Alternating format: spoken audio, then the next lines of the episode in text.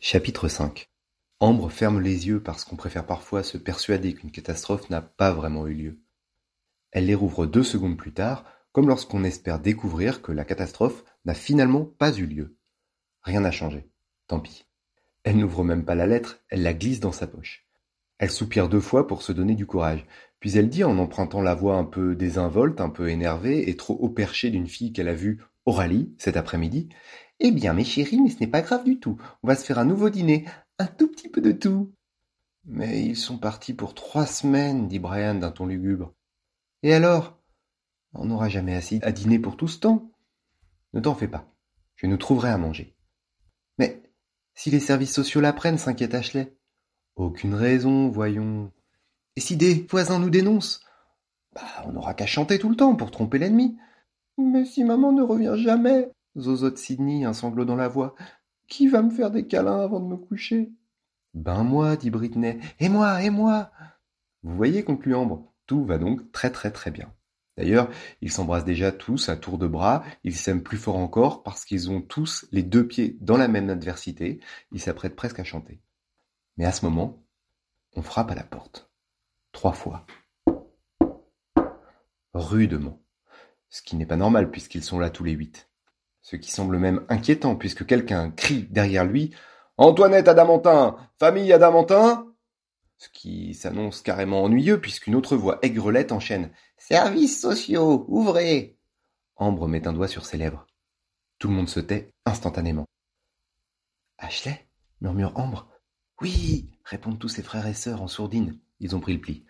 Vous allez enfiler vos chaussures, vos blousons, et vous cacher dans la chambre des garçons, ok? Elle regarde autour d'elle. Improvisons. Par bonheur, elle porte toujours sa robe de soie grise sans prix et son chapeau assorti. Par chance, elle a encore la carte de visite dorée et gravée que Tibère, son amoureux transi du rallye, a insisté pour lui glisser dans la poche avant qu'elle ne les conduise. Par pur talent, il lui suffit de se gratter le chat qui vient de s'installer dans sa gorge comme une boule d'angoisse, et elle retrouve la voix de Jessica June ou de sa cousine, on s'y. Elle ouvre la porte en grand et s'exclame. Madame, monsieur, bonsoir. Que me vaut l'honneur de votre visite? On vient voir la famille Adamantin, tonne un gros costaud qui occupe presque tout l'encadrement, l'air brutal, mais un peu embarrassé. Un appel anonyme nous a signalé qu'il s'agit d'une famille abandonnée, dit la petite bouffie aux yeux fourbes qui se cache derrière lui. Ambre se racle la gorge. Les adamantins, ces personnes délicieuses Très fort et en faisant mine de rire. Huit enfants qui chantent du soir au matin, mon Dieu, comme c'est cocasse, la confusion est plaisante. Je suis Isor, la fille du comte de la pompe. Elle tend la carte de Tibère du bout des doigts. Il la regarde, impressionné. Provisoirement surendetté, mais encore tout à fait plein d'amis très haut placés. Ils font un pas en arrière, et très très susceptibles. Elle s'avance vers eux, pour chuchoter. Je crains que papa n'apprécie pas votre visite. Puis, reprenant une voix normale, donc les adamantins, c'est au quinzième, deux étages au-dessus, oui c'est cela, n'essayez pas l'ascenseur, il est en panne. Les deux visiteurs se sont déjà éclipsés dans l'escalier, sur la pointe des pieds. La voie est libre. Ambre se retourne vers ses frères et sœurs. Go, go, go, on fonce Et tous les huit, à la queue leu ils se précipitent vers la liberté par l'escalier B. Arrivés au rez-de-chaussée, ils filent entre les buissons ras, les voitures fatiguées, les aires de jeu épuisées, et s'arrêtent à deux tours de là. Hors de vue et d'haleine, ils reprennent leur souffle. Je me demande si c'est tout à fait légal, cette intervention des services sociaux, un samedi, sans mandat, à six heures du soir. Alette Bennett qui regarde trop de séries policières. Bon, vous avez compris ce qui s'est passé? Interrompt Ambre. Sébastien nous a vendus. Il a éloigné maman et nous a dénoncés pour se débarrasser de nous. L'infâme dit Ashley, qui regarde trop de mélodrames. Le foie jaune dit Brian, qui lit trop de BD de Lucky Luke avec ses frères. En attendant, on est perdu, Abandonnés sans parents dans la forêt obscure comme les enfants du petit pousset, dit Sidney, qui écoute trop de contes. Cette allusion fait réfléchir Ambre. Elle repense à la question qu'elle a posée à Madame Lee à propos des découpeurs d'enfants à la hache. De fil en aiguille, Madame Lee lui fait penser à l'aide. Ce qui éclaire la situation, bien entendu, car l'aide est une lumière dans ses ténèbres, un fanal dans son brouillard, une lampe universelle. Pas de panique, rugit-elle. Je sais où nous allons nous réfugier. Dans la maison de l'ogre? demande Sidney, qui persiste dans ses idées. Non Chez mon copain, Led. Euh, celui qui a un troupeau de poneys, un héliport et une bibliothèque, applaudit Britney? Les petits ont un peu exagéré après leur visite. Exactement. Bon, dites-moi la vérité. Qui a déjà volé une voiture? Les sept frères et sœurs se regardent un peu embarrassés. Personne? Et un vélo? Un tricycle? Il secoue la tête, navré. Vraiment? Et qui a ouvert le cadenas de mon journal intime caché sous mon oreiller? Euh, là, c'est moi, avoue Britney. Une fois, mais j'ai pas fait exprès. Ok, alors tu as intérêt à savoir ouvrir aussi ces cadenas-là. Ambre désigne à sa sœur quatre vélos impeccablement alignés et attachés par des antivols sous un abri au pied de la tour H. Je me demande si c'est tout à fait légal, commence Bennett, mais tous les autres lui suggèrent de se taire. Britney force un à un les cadenas à toute vitesse. Ambre l'embrasse et lui dit avec un immense sourire C'est très très vilain, je ne suis pas fier de toi. Puis elle saute sur le vélo le plus grand avec Wayne sur le porte-bagages. Bennett enfourche le vélo suivant avec Jason calé sous un bras. Ashley est déjà en selle, Sidney sur les épaules. Britney, de mauvaise grâce, prend le dernier biclou et Brian se glisse devant elle. Et tous les quatre, fois deux, ils se mettent à pédaler vers des contrées inconnues et mieux argentées. La nuit est tout à fait tombée sur leur équipée lorsqu'ils parviennent à la villa, au domaine, au manoir, que dis-je, au château des Archambault. Pour un peu, Ambre serait passée devant l'entrée sans la reconnaître tant il fait sombre, s'il n'y avait ce portail immense, ces grilles hérissées de pics dorés immanquables. Qu'est-ce qu'on fait? On sonne demande Brian. Chez l'ogre? demande Sidney, qui est un peu têtu quand même. Hmm, je ne suis pas sûr qu'il nous attende à cette heure, constate Ambre. On va plutôt passer par-dessus le mur d'enceinte. Aussitôt dit, aussitôt fait. Brian monte sur les épaules de Bennett, qui monte sur les épaules d'Ashley, qui monte sur les épaules d'Ambre. Il pourrait presque monter un cirque, ou une version pittoresque des musiciens de Brême. Britney, comme la princesse qu'elle est, escalade cette tour humaine. Parvenue au fait du mur, elle s'y juche, fait monter les trois petits, puis tire Brian, qui tire Bennett, qui tire Ashley, etc., sur le principe de la courte, très grande échelle. Les voilà tous au sommet. Quand ils ont sauté dans le parc, Bennett dit euh, Je me demande si c'est tout à fait légal. Et Ambre suggère à Brian de faire moins de bruit quand il essaye d'assommer Bennett.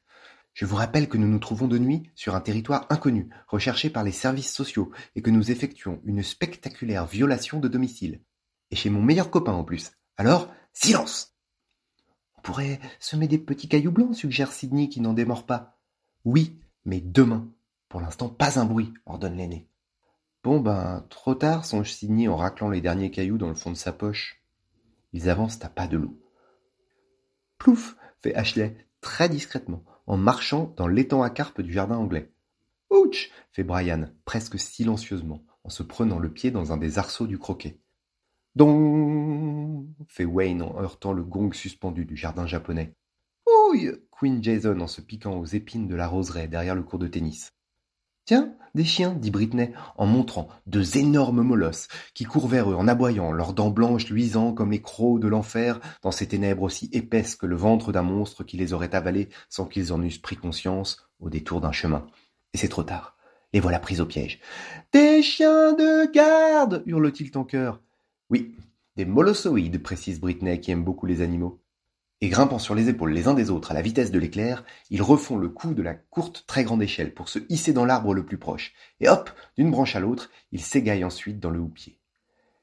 Les voilà assis sur une branche robuste, les uns à côté des autres, comme la chorale des petits chanteurs à la cloche de bois. Ils sont à une bonne hauteur. Leurs jambes pendent et se balancent dans le vide. Les chiens aboient et babent six mètres sous eux. C'est ça des grands méchants loups? demande Sidney. Non, ce sont des Rottweiler, dit Britney. Leur divagation sans muselière n'est d'ailleurs pas très légale, même dans un espace privé, précise Bennett. Mais ça ne les avance à rien. Bon, on fait quoi demande Brian. Ce qu'il faudrait, c'est leur jeter de la viande empoisonnée, suggère Ashley. Tu veux dire chloroformée proteste Britney, qui aime vraiment tous les animaux, même les plus mal intentionnés? De toute façon, on n'a pas de viande, constate Ambre en haussant les épaules. D'ailleurs, j'ai faim, râle Bennett. Et donc on fait quoi demande Wayne. Ben, on pourrait leur chanter une berceuse, propose Britney. Bof. Essayons, accepte Ashley. Elle s'apprête à leur donner le là, mais une voix dans l'obscurité lance plutôt un Hola puis demande Qui va là? Chut, fait Ambre, le doigt sur ses lèvres, comme deux heures plus tôt dans l'appartement. Il se dissimule dans les feuilles comme une volée d'écureuils. On vient. Un homme. Grand, vêtu de sombre, d'une sorte de cape. L'ogre? Non, c'est Philippe, le gentil majordome britannique de l'aide. Il rappelle les chiens, les flatte, les calme, s'approche de l'arbre. Le cœur d'Ambre bat, trop fort, si fort, Philippe va les voir, il va les dénoncer, les confondre, les prendre pour des cambrioleurs, les capturer, ils seront emprisonnés, jetés au cachot, dans des oubliettes, battus, enchaînés, cloués au pilori, puis pendus haut et court sur la place publique. Ou même pire, l'aide sera très fâché. Que faire? Miaou fait soudain Ashley sur une intuition. Miaou? Répond Sidney parce qu'elle aime bien répéter ce que dit sa sœur. Miaou dit Jason convaincu douze secondes plus tard ronronne Bennett qui adore se démarquer, et ainsi de suite jusqu'à Ambre qui feule d'une voix de félin. Une portée de chaton s'exclame Philippe en grondant ses deux chiens. Mais vous n'avez pas honte, de grands prédateurs comme vous Et il emmène les monstres pour les enfermer pour la nuit dans leur chenille quatre étoiles. Prudemment, les enfants descendent. Génial le coup des chats, dit Ambre à Ashley. Je sais, les chatons, ça marche à tous les coups, répond cette dernière désinvolte. Mais quel danger les attend encore Ambre réunit tout le monde autour d'elle. Écoutez, chuchote-t-elle, pour cette nuit, je crois que ça suffit. Si ça se trouve, dans ce parc, il y a aussi un zoo ou un jardin de cactus. C'est plus prudent d'attendre demain matin pour révéler notre présence à l'aide. Mais, mais où on va dormir? pleurniche Jason. Et comment on va se brosser les dents? J'insigne qui ne plaisante pas avec l'hygiène bucco-dentaire. Ce parc est plein de dangers, renchérit Brian qui vient de se cogner à une balançoire. Et on va avoir froid, proteste Britney. Par là, ce sont les écuries. Il y aura de la paille bien chaude. Demain, c'est dimanche. On aura tout le temps qu'il faut. On ira trouver mon ami et on lui expliquera la situation. Mais j'ai pas ma robe de chambre, ronchonne Britney. Et moi, j'ai peur des poneys, râle. Et puis on a faim, rouspète Bennett. Eh ben, tu mangeras de l'avoine, s'énerve Ambre, qui en a un peu assez tout d'un coup de devoir sauver tous ses frères et sœurs contre leur gré vingt fois par nuit. Au même moment, dans la maison, Philippe, le majordome, vient de rentrer. Il tousse un peu, entre dans la salle à manger où la famille Archambault est en train de souper. Un problème, mon ami, s'enquiert Jean-Hector, l'air un peu agacé. Du tout, monsieur, les chiens étaient agacés. Ils ont croisé une portée de chatons orphelins. Louis Edmond, surpris, lève un sourcil. Oui, huit petits chatons, sans parents ni abri, qui se retrouvaient seuls dans le jardin. Le plus âgé, c'est amusant, avait la voix d'une actrice dans une de ces séries populaires. Est-ce Rouge Baiser? Mais mon ami, vous divaguez, nous n'en avons pas la moindre idée, dit madame Archambault en le congédiant d'un geste. Louis Edmond a-t-il bien compris? Il n'a pas rêvé. En partant, Philippe lui a fait un clin d'œil. Le garçon se tortille sur sa chaise. Hum, mère, je, je crois que j'ai abusé des cookies au goûter et j'ai un exposé à terminer. Pourrais-je quitter la table? Ma foi, si c'est pour étudier. Lorsque leur fils a quitté la salle à manger, madame Archambault se penche vers son mari. Tout de même, cet enfant m'inquiète un peu, il ne pense qu'à travailler. Louis Edmond se précipite dans sa chambre. Il ouvre une des quatre fenêtres de la façade nord, regarde le parc sous le clair de lune. Car la lune s'est levée soudain dans le ciel d'encre. Elle brille et donne à toute chose un éclat fantastique un peu doux et étrange, comme figé dans une irréelle réalité, celle des songes et des contes. Au même instant, dans l'écurie, tous les enfants se sont installés dans la paille pour la nuit. Tous, sauf Britney, qui est allée voir si les chevaux n'avaient besoin de rien, et s'il n'y avait pas une licorne cachée. Bennett, qui après avoir essayé l'avoine a trouvé des carottes à ronger, Ashley, qui raconte une histoire de cow-boy et de cheval qui parle, Brian et Wayne qui l'écoutent, bref, Sidney dort, Jason l'a imité douze secondes plus tard, et leur aîné entr'ouvre la porte qui mène vers la pelouse. Tu t'en vas? demande sa sœur cadette. Je vais prendre l'air quelques instants, répond Ambre. La voilà dans la pelouse qui la sépare de l'énorme maison des Archambault. Il fait clair, elle voit de loin la silhouette du manoir, des dépendances, sombre castel dans la nuit bleue. Il y a des nuits qui font peur, patte de rêveur, et la plus belle des lunes ne suffira jamais à faire renaître la lumière, murmure-t-elle. Elle sourit. C'est cette phrase-là qui avait tant plu à Led lors de sa visite. Elle pense à lui. Comment lui annoncer qu'ils sont huit entassés dans ses écuries? Comment préparer l'entrevue avec ses parents auxquels il va falloir mettre le nez dans leurs erreurs? S'il ne s'était pas fait escroquer par un crétin, par simple crainte de la concurrence, s'il n'avait pas acheté à Sébastien Cloportin un roulement à billes cubique, jamais toute une famille ne se serait retrouvée abandonnée, livrée au vent mauvais. Les âneries économiques des uns, d'autres en paient l'addition.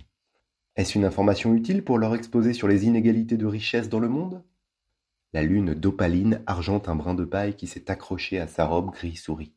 Elle le retire. Elle se sent comme une paysanne qui s'en va voir le châtelain un personnage de conte, comme dans les histoires d'autrefois.